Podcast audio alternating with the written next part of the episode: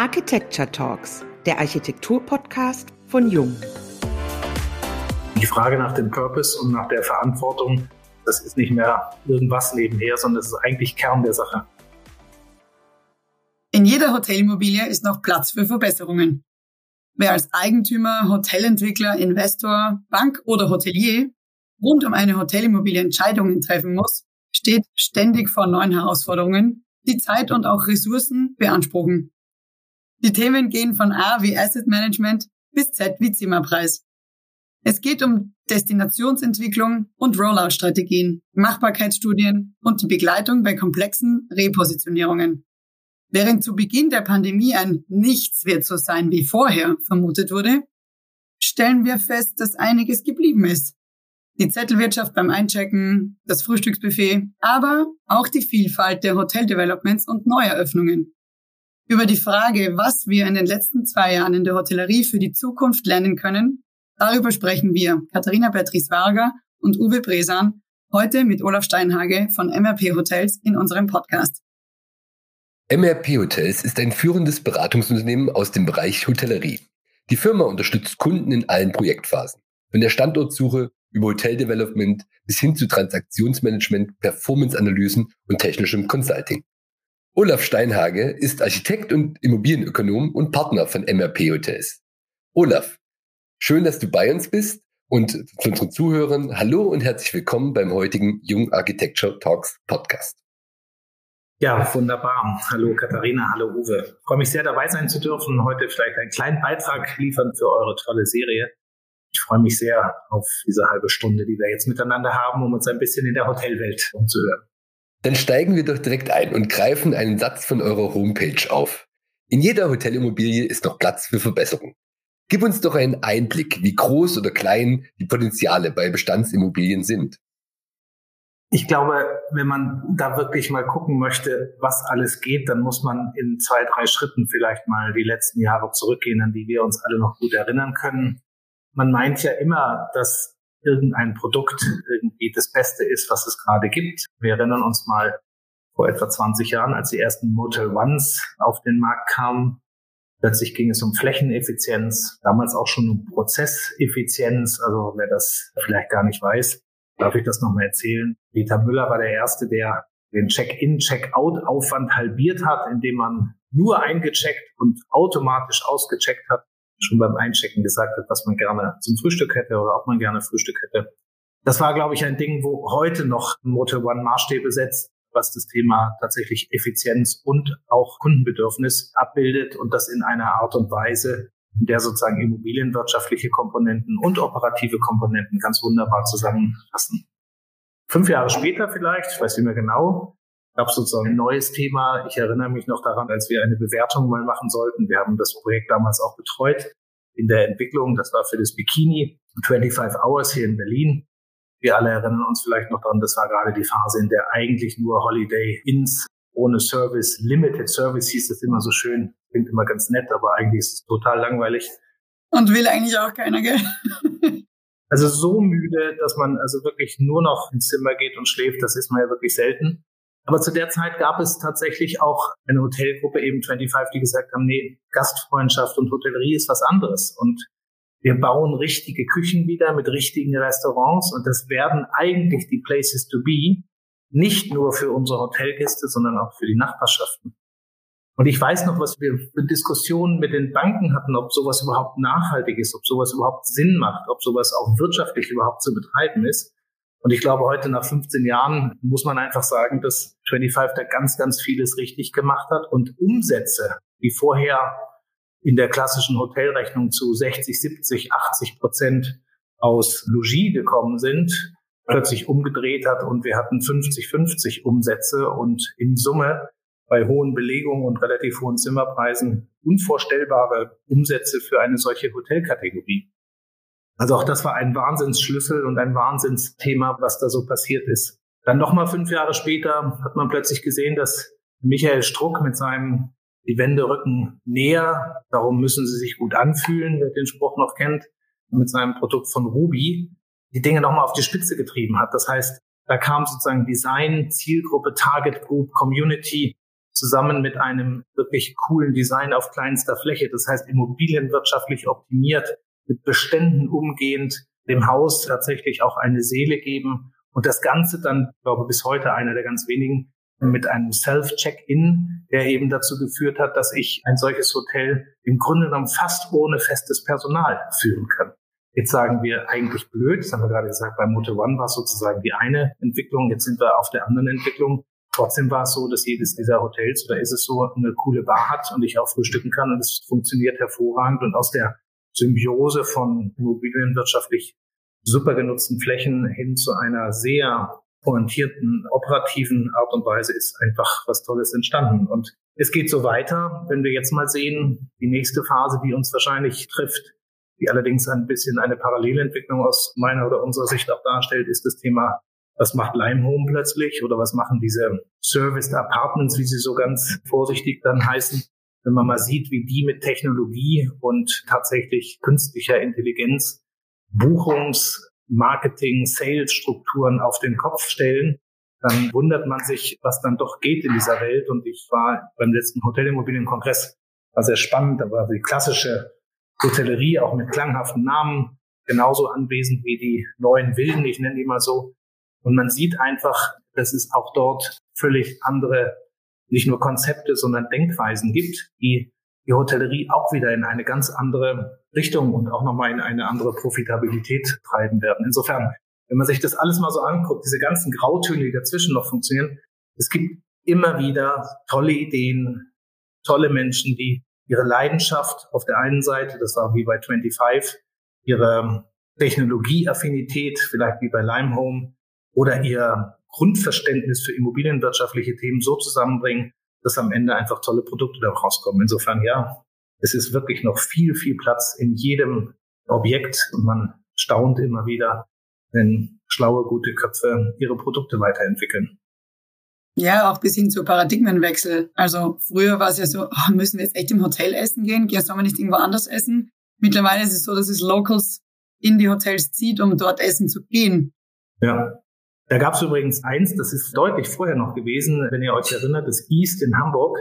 Die haben eigentlich diesen Trend damals ausgelöst, muss man ganz wirklich sagen. Das war eines der aller, allerersten Hotels, die das Thema Food ganz nach vorne gestellt haben, auch in einen wirklich spektakulären Raum, also nicht in den Keller und nicht irgendwie in die hinterste Ecke, sondern wirklich in den, in den Mittelpunkt ihres Hauses gestellt haben, im wahrsten Sinne des Wortes. Und das Ding hat auch funktioniert.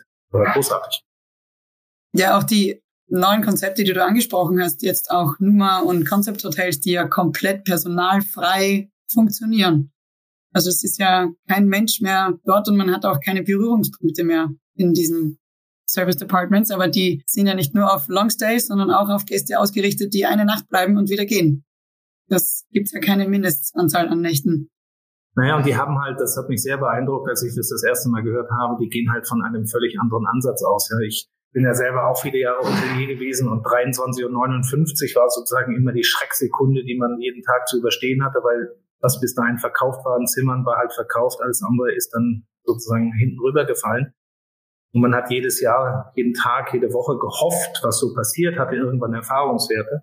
Und wenn man mal guckt, wie so ein Unternehmen wie Limehome, wie die auf Datenbasis ihre Häuser führen, das Sales, das Marketing machen, das Revenue Management machen, Mindestaufenthaltsdauern oder Maximalaufenthaltsdauern, Preise, alles sozusagen ableiten aus einer künstlichen Intelligenz, die fünfzig Touchpoints in einer Destination hat, die die Bahnverbindung, die Reiseverbindung, die Veranstaltung, alles Mögliche messen und daraus eine wirklich unglaublich treffgenaue Belegung und Rate hochrechnen können. Das ist schon faszinierend für einen Hoteldirektor, der ansonsten in seinem Haus steht und hofft, dass die Corporates oder Nicht-Corporates oder Booking Punkt com oder sonst was irgendwas reinschaufelt. Also das ist auch nochmal ein ganz anderes Modell.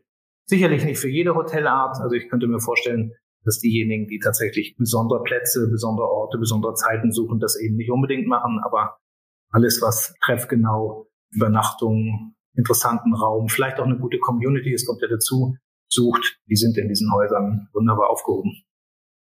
Olaf, mit M R P Hotels berätst du die Hotellerie. Und die letzten zwei Jahre haben wir die Welt komplett auf den Kopf gestellt, das wissen wir alle. Aber wir wollen nicht lamentieren, sondern auch die Pandemie irgendwie als Booster für neue Ideen und auch Konzepte begreifen. Haben sich die Anforderungen von den Kunden bei euch auch in den letzten Monaten so stark verändert? Und worüber machst denn du dir zurzeit Gedanken? Ja, es ist tatsächlich ein unglaublich komplexer Prozess, der da im Moment abläuft. Meiner und auch unserer Meinung nach, der auf der einen Seite unglaublich einfach erscheint, dann in der Ausführung tatsächlich extrem schwierig ist. Also was wir merken in dieser Zeit, in der vieles so unsicher ist, ist eben auch so ambivalent, dass man kaum damit weiß, umzugehen. Also wir haben gelernt in den letzten zwei Jahren, dass das Aufheben von Corona Auflagen zu wirklich eruptiven Reiseverhalten führt. Das kriegen wir gar nicht mehr hin, weil die Mitarbeiter in Kurzarbeit die Häuser runtergefahren und die Fülle der Anfrage einfach kaum zu schaffen war. Gleichzeitig merken wir, dass das Thema Reisen mittlerweile eine völlig andere Bedeutung für viele Menschen bekommen hat. Reisen dient nicht mehr dazu, einen Zwei-Stunden-Termin in Köln irgendwie abzufackeln und dann wieder zurückzugehen, sondern Reisen dient wieder dazu, Menschen zu treffen. Reisen dient wieder dazu, mir selber Gutes zu tun. Und Reisen dient dann auch im geschäftlichen Sinne dazu, mich mit meinen Geschäftspartnern wirklich zu treffen. Also auf jedes neunte Zoom-Meeting kommt ein persönliches. Bei dem wird in der Regel dann oder hoffentlich der Vertrag unterschrieben oder man ist sich sympathisch und macht es dann miteinander. Und das führt alles dazu, dass die Entwicklung in der Branche eben tatsächlich auf ganz unterschiedliche Art und Weisen im Moment führt. Wir stellen eine unheimliche Nachfrage fest nach natürlich Ferien- und Leisure-Standorten, viele auch sehr metropolennah. Wir kommen vielleicht nachher nochmal auf dieses neue Workation-Thema. Was heißt das eigentlich? Ist das eine nachhaltige Geschichte oder ist das nur so ein Modewort jetzt gerade? Wir haben nach wie vor eine Menge Stadthotels, gerade in den klassischen internationalen Business-Metropolen, die über den nachhaltigen Rückgang von Nachfrage auch die nächsten zwei, drei, vier Jahre möglicherweise sich den Kopf zerbrechen und überlegen, was sie eigentlich mit ihren Häusern machen.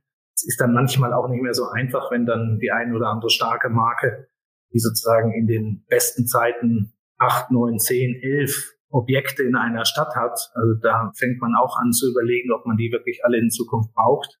Ich glaube, dass das Thema Nachhaltigkeit für viele Menschen nicht mehr nur ein Modewort ist. Wir bekommen das alle mit, dass das Thema Fliegen, dass das Thema C O zwei, auch dass das Thema soziale Verantwortung eine ganz andere Bedeutung bekommen hat und bekommt. Mehr eine Selbstverständlichkeit statt ein Hype oder ein Trend. Genau. Es ist kein Add-on mehr, sondern es ist sozusagen, ja, so wie du sagst, es ist einfach Teil dessen, was in meinem Entscheidungsprozess mitläuft. Und das führt auch bei den Produkten zu ganz anderen Themen. Ja? Also da ist nicht nur das Thema nachhaltiges Bauen, Cradle to Cradle, C O zwei Abdruck, E S G-Themen. All das sind plötzlich Themen, die die Branche beschäftigen, auch in einem Maße beschäftigen, dass ganz viele zurzeit sich tatsächlich nicht einfach tun, das alles irgendwie zu kombinieren. In Kombination dann auch noch mit möglichen Altlasten oder Lasten, die sie aus der Corona-Zeit haben. Gestundete Mieten, die irgendwann mal zu bezahlen sind, möglicherweise gewisse technologische Nachrüstaktionen, die notwendig sind, um auch um Nachhaltigkeit irgendwie darstellen zu können. Das sind schon große Sträuße, die im Moment in den Vasen da stehen, die bei sowohl den operativen Gesellschaften als auch den Immobiliengesellschaften da stehen. Und die Frage nach dem Purpose und nach der Verantwortung, die ich sozusagen mit jeder Reise, mit jeder Übernachtung tue, das ist nicht mehr irgendwas nebenher, sondern das ist eigentlich Kern der Sache. Und das ändert schon eine Menge im Moment. Wir haben jetzt schon ein paar Themen angesprochen, die uns in Zukunft wahrscheinlich begleiten werden. Wir alle können nicht in eine Glaskugel schauen. Aber du als Profi, was sind Märkte, die sich wahrscheinlich in den nächsten Jahren wirklich entwickeln werden? Und vielleicht auch, auf was wird man in den nächsten Jahren deutlich verzichten können? Ich fürchte tatsächlich, dass wir, also gerade in der klassischen Stadthotellerie, auf absehbare Zeit auf ein gewisses Maß an Angebot verzichten können. Umso mehr, als dass möglicherweise Lagen und Produkte nicht mehr die Anforderungen treffen derjenigen, die dann noch reisen. Das ist so eine Grundthematik, die wir, glaube ich, einfach attestieren müssen im Moment, weil ja dieses gesamte Thema, es ist ja nicht nur Reisen im Sinne von Flugzeug, es ist ja auch das Thema Messe, es ist das Thema Ausstellung, es ist das Thema Museen. Viele Menschen auf den Haufen, da geht es uns wahrscheinlich allen gleich. Das fühlt sich nicht wirklich gut mehr an. Also ich möchte jetzt nicht sagen, dass wir irgendwann wie die Asiaten werden, aber mir geht es persönlich schon so, wenn ich irgendwie in einem luftleeren Raum mit mehr als fünf Personen bin, dann fühle ich mich nicht wohl. Also das ist schon ein bisschen komisch. Ist die Zeit des Business-Hotels am Flughafen vorbei? Nee, ich glaube tatsächlich nicht. Es ist ja wie immer im Leben. Ich glaube, dass gute Produkte, die ihre Berechtigung an gewissen Stellen haben, und Flughäfen sind besondere Stellen, die werden nicht verschwinden. Auch wenn wir alle im Moment gucken, dass Frankfurt, Berlin, Düsseldorf, München wahnsinnig hinterherhinken hinter all dem, was wir mal gehabt haben an Flugverkehr. Aber es ist natürlich trotzdem nach wie vor ein Ort, der Frequenz hat, über Gebühr Frequenz hat und der, wenn es denn dann gute Hotels sind, und da komme ich gleich nochmal drauf, durchaus ja auch Orte sein können, an denen man sich sehr effizient treffen kann. Ich denke, dieses Thema Effizienz bekommt auch eine neue Bedeutung. Und das Dilemma wird unserer Meinung nach schon sein, mein Partner, der Martin Schaffer, hat das neulich mal so schön gesagt, ganz schwierig wird es eigentlich für die klassische drei- oder vier-Sterne-Hotellerie, für die ich relativ viel Geld ausgeben soll, die mir aber auch aufgrund von Personalnot und Servicekummer, den ich habe, eigentlich nicht mehr bietet als ein gut gemachtes Zwei-Sterne-Hotel. Also warum soll ich dann vierzig, fünfzig, achtzig Euro mehr ausgeben? Dann gehe ich doch lieber wirklich in ein Hotel, wo ich dann meinetwegen hundertzwanzig Euro mehr ausgebe, aber eine ganz andere Qualität nochmal habe.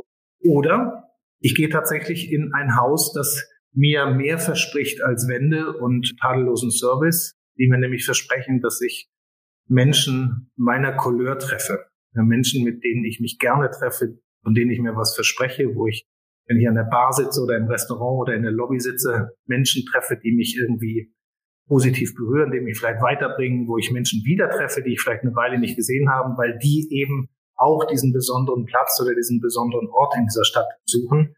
Das wird ein ganz großes Thema sein. Qualität tatsächlich auch im Messen an außergewöhnlich guten Produkten, die gestalterisch außergewöhnlich gut sind, die Raum geben. Ich weiß nicht, ob ihr in Hamburg in letzter Zeit mal wart. Wir haben ein großes Glück gehabt, in den letzten Jahren dieses Pier drei Hotel in der Hafen City zu betreuen. Wenn man da in dieses Restaurant, in diesen Raum reinkommt, das ist für mich jedes Mal wieder so, dass ich sage, wow, hier hat man Luft zum Atmen, hier hat man ein gutes Gefühl, da trifft man irgendwie gerne gute Leute, verabredet sich gerne.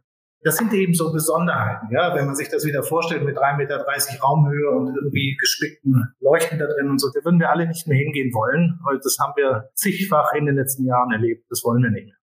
Schön, dass du das Pier drei gerade erwähnst. Wir, wir hatten, müssen alle gerade lachen. Wir hatten vergangene Woche unsere jungen Architekturgespräche, so eine Vor-Ort-Veranstaltung im Hotel Pier drei. Sehr, sehr angenehmer Laden. Aber zurück zu unserer eigentlichen Frage. Wenn du so über Raum redest, dann merkt man natürlich, du kommst aus diesem Metier. Du bist von Haus aus Architekt. Man schaut also dann schon irgendwie automatisch mit einer anderen Brille auf diese Konzepte und diese Räume, oder? Ja, absolut. Ich meine, wenn man sich Architektur und Hotellerie mal anguckt, das weiß man ja noch, die ersten Hyatt, die alle mit diesen riesen Atrien gebaut worden sind, das waren immer auch Architekturkonzepte. Das waren immer Statements, die an Kunst, an Architektur, an Technik, an irgendetwas gekoppelt waren. Und ich glaube, dass das nach wie vor noch gilt.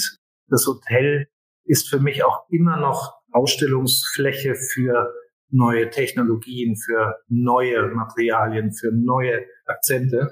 Und wer das sozusagen vergisst, da wird's dann so beliebig. Also es gibt ja leider auch eine Menge Marken, die sind in ihrer Farbigkeit, im strukturellen, also wirklich dermaßen beliebig, dass es eigentlich fast egal ist, was draußen dran steht. Man kennt das alles schon. Es berührt einen auch nicht. Und ich glaube, dass das einfach für ganz viele Menschen in unterschiedlichen Nuancen tatsächlich wichtig ist, dass Hotelimmobilien, Hotels einen auch berühren müssen. Und das machen einerseits die Menschen, aber jetzt kriegen wir mit, es gibt immer weniger Menschen in den Häusern. Es gibt sogar manche, die haben gar keine Menschen mehr. Also müssen es andere Qualitäten sein. Und das ist ganz sicherlich nicht die weiß getünchte Wand in der gleichen Farbe, wie ich sie in allen Büroräumen oder sonst was habe, sondern es sind andere Elemente, die vom kleinen Detail bis hin zum großen Raumgefühl einem die Überzeugung geben, dass da jemand am Werk gewesen ist, der es gut mit mir gemeint hat. Und eine Hotelimmobilie ist architektonisch eine echte Herausforderung. Büros, die eben keine Hotelerfahrung haben, sagen, okay, kann ja nicht so schwer sein. Ein Lobby, ein paar Zimmer, Copy-Paste, fertig ist das Ding. Aber das ist ja wesentlich komplexer und auch mit wesentlich detailhafteren Gedanken und Konzepten ausgestaltet. Ja, und ich glaube, das hat man in den letzten Jahren ja auch gesehen. Das ist ja auch ein Thema, wo wir eben auch in den Details in den Zimmern mittlerweile eben Themen haben, wenn man sich mal Badausstattung anguckt, wenn man sich Schalterserien, Schaltertechnik anguckt, was da eigentlich heute passiert, wie will man das bedienen, wie kann man das bedienen. Da werden ja abstruse Dinge zum Teil veranstaltet, Und man merkt einfach, ob jemand schon mal wirklich Hotels geplant hat, ob er die auch selber wirklich mal getestet und genutzt hat oder ob es irgendein Versuch ist, der dann manchmal eben ganz furchtbar wird, muss man wirklich so sagen. Olaf, du hast ja kürzlich eine Analyse zur Zukunft der Hotelimmobilie veröffentlicht. Ich persönlich habe die letzten vier Tage mit diesem Thema verbracht, die Zukunft in der Hotelbranche. Was macht denn deiner Meinung nach die Hotelbranche zukunftsfähig?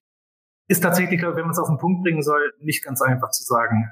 Also ich glaube, dass das Grundbedürfnis zu reisen und an fremden Orten eben auch zu übernachten, sich mit Menschen zu treffen, tatsächlich ein Grundbedürfnis ist, was wir nicht wegbekommen. Das ist immer schon so gewesen, das wird auch so bleiben. Und je höher der Druck sozusagen auf das eigene Leben wird, desto größer ist, glaube ich, auch der Bedarf, immer mal wieder flüchten zu können.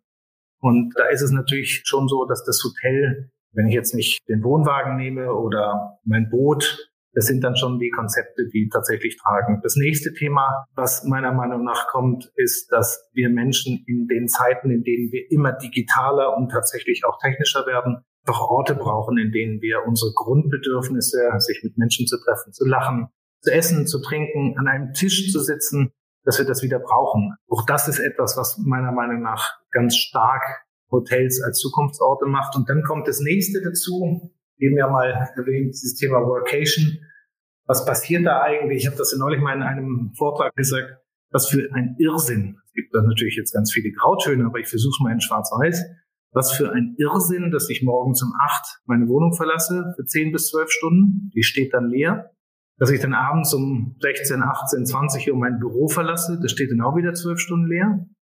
In der Zwischenzeit sehne ich mich sozusagen die ganze Zeit nach fünfundzwanzig Tagen Urlaub an einem Ort, an dem ich eigentlich gerne sein würde. Wenn man mal diese Dinge alle zusammenbringt, die Ressource Wohnung und Zuhause, die Ressource Büro und Arbeit und das Bedürfnis, sozusagen eine gute Zeit zu haben, dann ist es ja fast wie so ein Dreierpuzzle. Das geht ab eins plus los. Wer so Kinderspiele kennt, weiß, was eins plus heißt.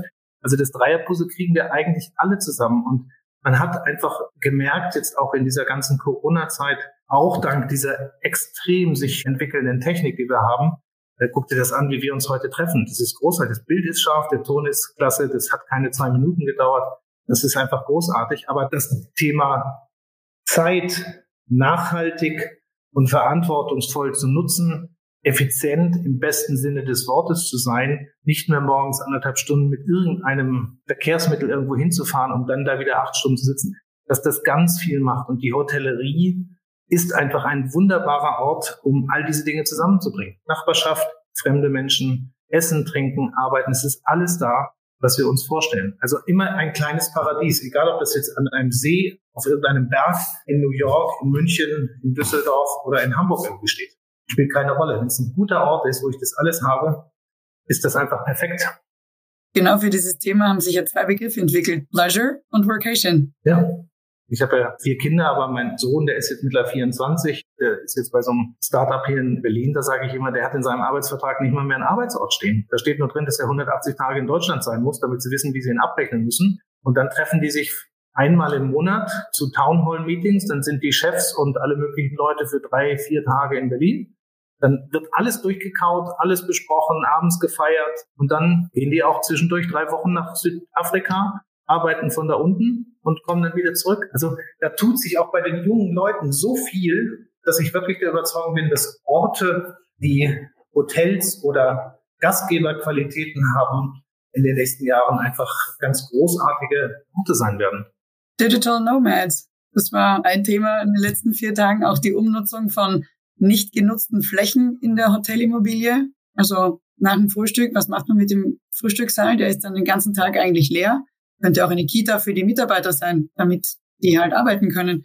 Die Digitalisierung war ja auch Thema. Ich würde gerne bei diesem Stichwort Digitalisierung nochmal bleiben. Wir hatten es vorhin schon quasi über diese neuen Buchungsplattformen, die mit K I arbeiten.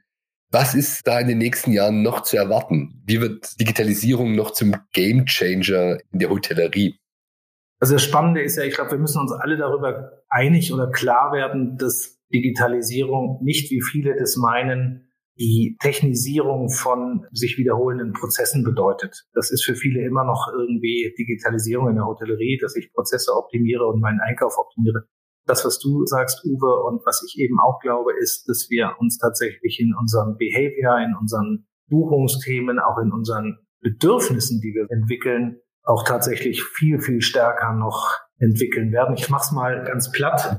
Das, was wir bei digitalen Marktplätzen im Einzelhandel erleben, das, glaube ich, werden wir auch in der Hotellerie erleben. Es wird einen Marktplatz geben von aktiven Angeboten, von direkten Ansprachen, die die Leute dazu bringen, verstärkt Hotelleistungen einzukaufen. Es wird eine sehr viel stärkere Zielgruppendynamik geben in diesen Bereichen, weil man viel besser weiß, wer wann verreist, mit welchen Vorlieben. Es wird eine viel größere Aufsplittung geben, auch der Zielgruppen. Diejenigen, die zum Workation für drei, vier Tage irgendwo rausgehen, die, die mit der Familie unterwegs sind, die, die Sport machen wollen, die Wellness brauchen. Also ich glaube, dass wir da wirklich noch ganz am Anfang dessen sind, was wir in der klassischen Hotellerie so üblicherweise immer sehen. Ja, da wird dann immer gefragt, ist das ein Wellness-Hotel oder ein Tagungshotel oder ist es ein Ü fünfzig Hotel oder ein U dreißig Hotel? Ich glaube, dass das alles Themen sind, die also sowas von Oldschool sind, weil wir eigentlich alle irgendwelche digitalen Profile hinterlassen, mit denen man uns viel intensiver, viel passgenauer abholen kann, als wir das bislang gemacht werden. Das sind doch aber gute Aussichten für innovative Hotelgestalter. Ja. Wenn sich da eine Diversifizierung ergibt.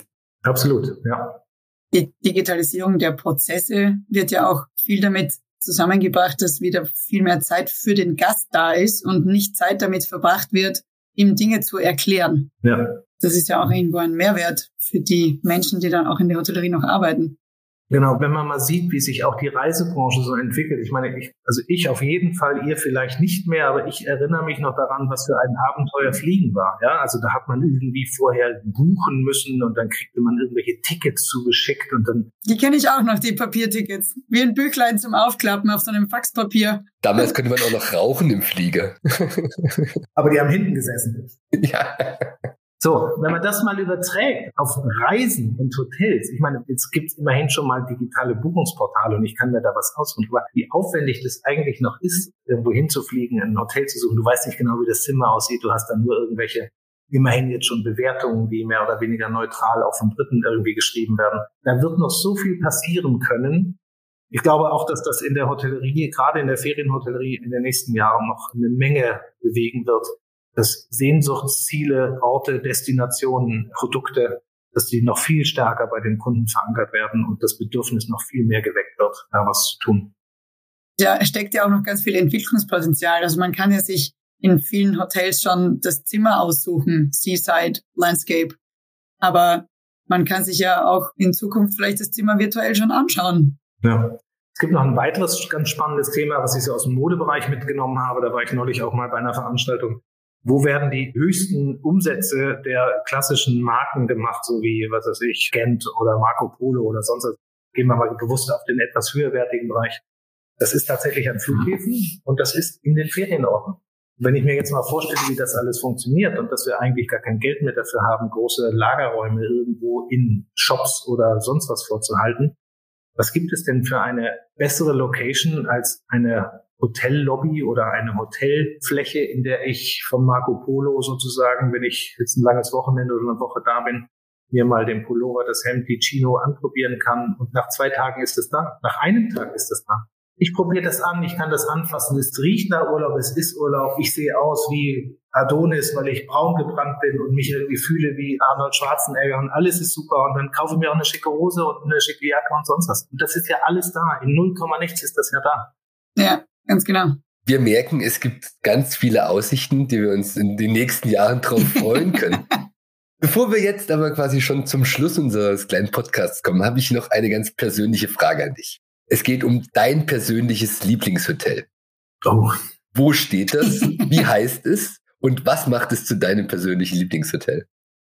Ich bin normalerweise jemand, der jetzt mit einem Hotel antworten würde, was ganz nah am Wasser, am Strand, in den Dünen stehen würde, wo ich ganz viel Natur um mich herum habe. Aber ich will mal ganz bewusst jetzt mal wechseln und sage mal, dass eines meiner Lieblingshotels das Vigilius Mountain Resort ist. Das gibt es jetzt auch schon eine Weile, aber ich erzähle euch auch gerne, warum das für mich so großartig ist. Ja, bitte. Erstens ist es eine unglaubliche Anreise. Die ist fast so schön wie mit dem Schiff anzureisen, weil ich nämlich das Auto unten abstelle, in die Gondel steige und die Welt verlasse. Das ist mal das allererste, was passiert.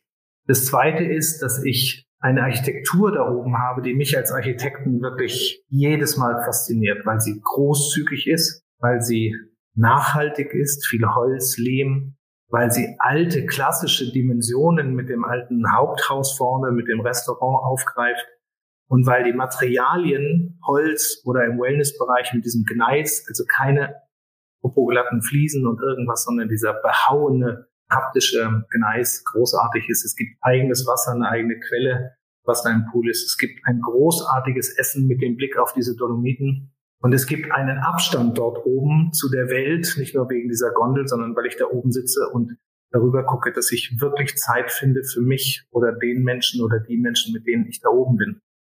Und es gibt ein ganz wunderbares Thema im Vigilius, ich weiß nicht, ob ihr das kennt. Man kennt ja von Leuchtturm oder von Moleskine diese wunderbaren kleinen Hefte. Jedes Jahr ein in Leinen gebundenes Büchlein aus dem Vigilius, wo die Gäste, die da waren, kleine Geschichten reingeschrieben haben. Nicht im Sinne eines Poesiealbums irgendwie, sondern im Sinne von Gedanken, die sie hatten, wenn sie dort Urlaub gemacht haben. Das ist ja toll. Thema Storytelling in der Hotellerie. Gold wert. Und das liest sich wie ein Bilderbuch, jede Geschichte. Von ganz unterschiedlichen Menschen geschrieben, mit ganz unterschiedlichen Themen, von traurigen Geschichten bis hin zu großartigen Sternegucker-Geschichten. Es ist alles dabei. Und diese Gesamtheit macht das zu einem meiner Lieblingshotels, muss ich wirklich sagen. Olaf, ich glaube, da können wir gar nichts hinzufügen und eigentlich nur Danke für dieses wunderschöne Schlusswort sagen. Und auch ein herzliches Dankeschön an unsere Zuhörer und an dich auch nochmal ein ganz herzliches Dankeschön für deine Zeit und diese inspirierenden Worte. Und wir freuen uns auf die nächste Folge der Jung Architecture Talks, dem Architektur-Podcast von Jung.